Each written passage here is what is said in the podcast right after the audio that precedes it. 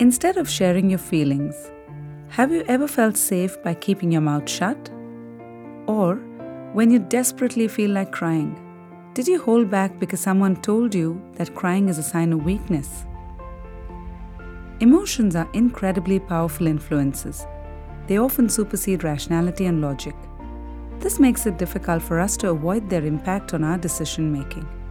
But since each of us is naturally wired to be susceptible to the traps of emotional foreplay, a deeper understanding into why we feel the way we feel can help contextualize the relationship between our emotions and actions. Hello, everyone, and welcome to Claritea, a podcast series designed to create a safe space for conversations and reflections. I'm your host, Jahnavi Gurjer, a curious people observer, an executive coach, and co founder of Vital Signs Advisory. In today's episode, I invite you to reflect with me about what you could do to harness the power of vulnerability, to ask for what you need, or to express your emotions without the fear of rejection. What could be the texture of your life thereafter is an exploratory journey I invite you to. So, my listeners, in the words of the renowned psychotherapist Andrew Bateson, human beings are born with a much greater vulnerability and dependence than other mammals due to their larger and not fully developed brains. Therefore, we look to others to protect and care for us for many years as we grow. What happens during these years is crucial in terms of developing an emotional intelligence or emotional maturity. Insufficient care can leave us with a fear of vulnerability, resulting in us trying to mask this in ways that we label as values and strengths when in fact they're weaknesses. So, what does vulnerability mean?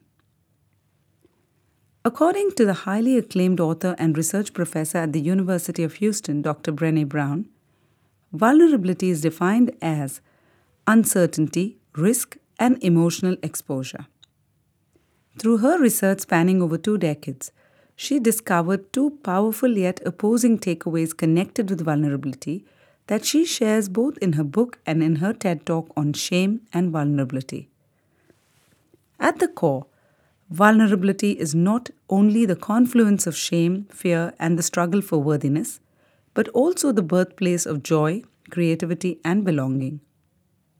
But in order to find joy, creativity, and belonging, we must be prepared to come to terms with our own sense of shame, fear, and the struggle for worthiness. Scholars have revealed a long list of complex reasons why social connections benefit our mental and physical health.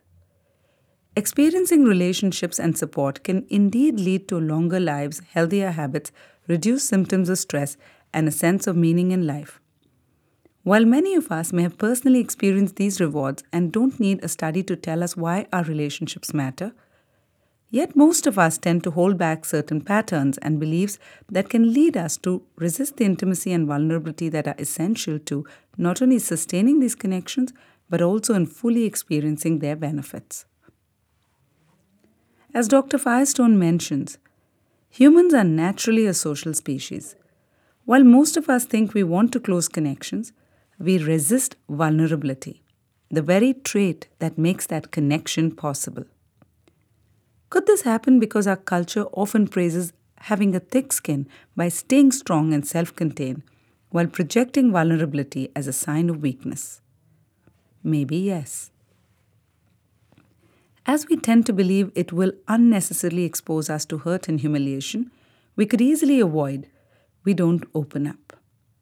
But what vulnerability is really about is the willingness to truly be ourselves, to expose a softer side of ourselves that is not hidden behind our defenses. As researcher Brene Brown put it, vulnerability is about having the courage to show up and be seen. Our reasons for avoiding being vulnerable are deeply personal and specific to our unique experience. They often tie back to very early in our lives. Children are keen observers. We learned how to relate from our earliest relationships. We observed how our parents saw and treated us, themselves, and others. Limitations in our environment or raptures in our childhood relationships gave us a model for how we now see ourselves and the world around us. For example, if we had a rejecting or a neglectful parent, we may see ourselves as a burden or intrusion. If we had a parent who was critical or flew off the handle, we may walk on eggshells and keep our secrets or our feelings just to ourselves. Whatever the circumstance, the message most of us internalize is that it's not okay to just be me. We grew up in believing to varying degrees that something about us is flawed or shameful. As a result, we expect that we won't be accepted and that others will certainly fail us. Therefore, we try to protect ourselves by keeping our guard up. For me personally, until I truly internalized the freedom to be vulnerable, I couldn't escape from experiencing a range of feelings such as anger, hostility, coldness, insignificance, and prejudice. This did me no good because I was constantly in strife with everything in the world. But the day I allowed myself to stay vulnerable, I gave myself a new lease of freedom to become significant to myself first and then to extend the same vibe to the people and their lives who mattered. So, my listeners, if you don't want to feel stuck in this heavy space of defensiveness, why don't you try embracing vulnerability by 1. Using open ended questions in your relationships and clarifying your doubts so that you permit another person of significance in your life to understand you without the fear of being judged. 2. Becoming aware of your immediate associations to the person or a situation, both physically and emotionally, you can help gain a sense of well being and self care. And three, identifying early stages of your imposter syndrome and then by swiftly aborting it so that you can stop sounding pretentious just to impress other people in the moment. Remembering that we're all human and therefore flawed can help us have more self compassion and interest as we engage in more honest exchanges. It's surprising just how anxious being vulnerable can make us. Most of us have deep, even unconscious fears of intimacy. There is real sadness and fear around allowing another person to really know us and to feel close to that person emotionally. Both intimacy and vulnerability challenge us to give up an old familiar identity and form a new conception of ourselves in which we believe that we'll be accepted for who we are. However, staying vulnerable helps us consistently recognize our value as unique and independent human beings, while giving us the courage to reveal ourselves in ways that will strengthen us and our connections. So, my listeners, why don't you give it a try? Believe me, it's worth it to be vulnerable. Hello, listeners. I acknowledge that adapting to new patterns can be both complex and tough, but not impossible. Many of these emotions play out their own charade, making us feel low and lousy without actually knowing why.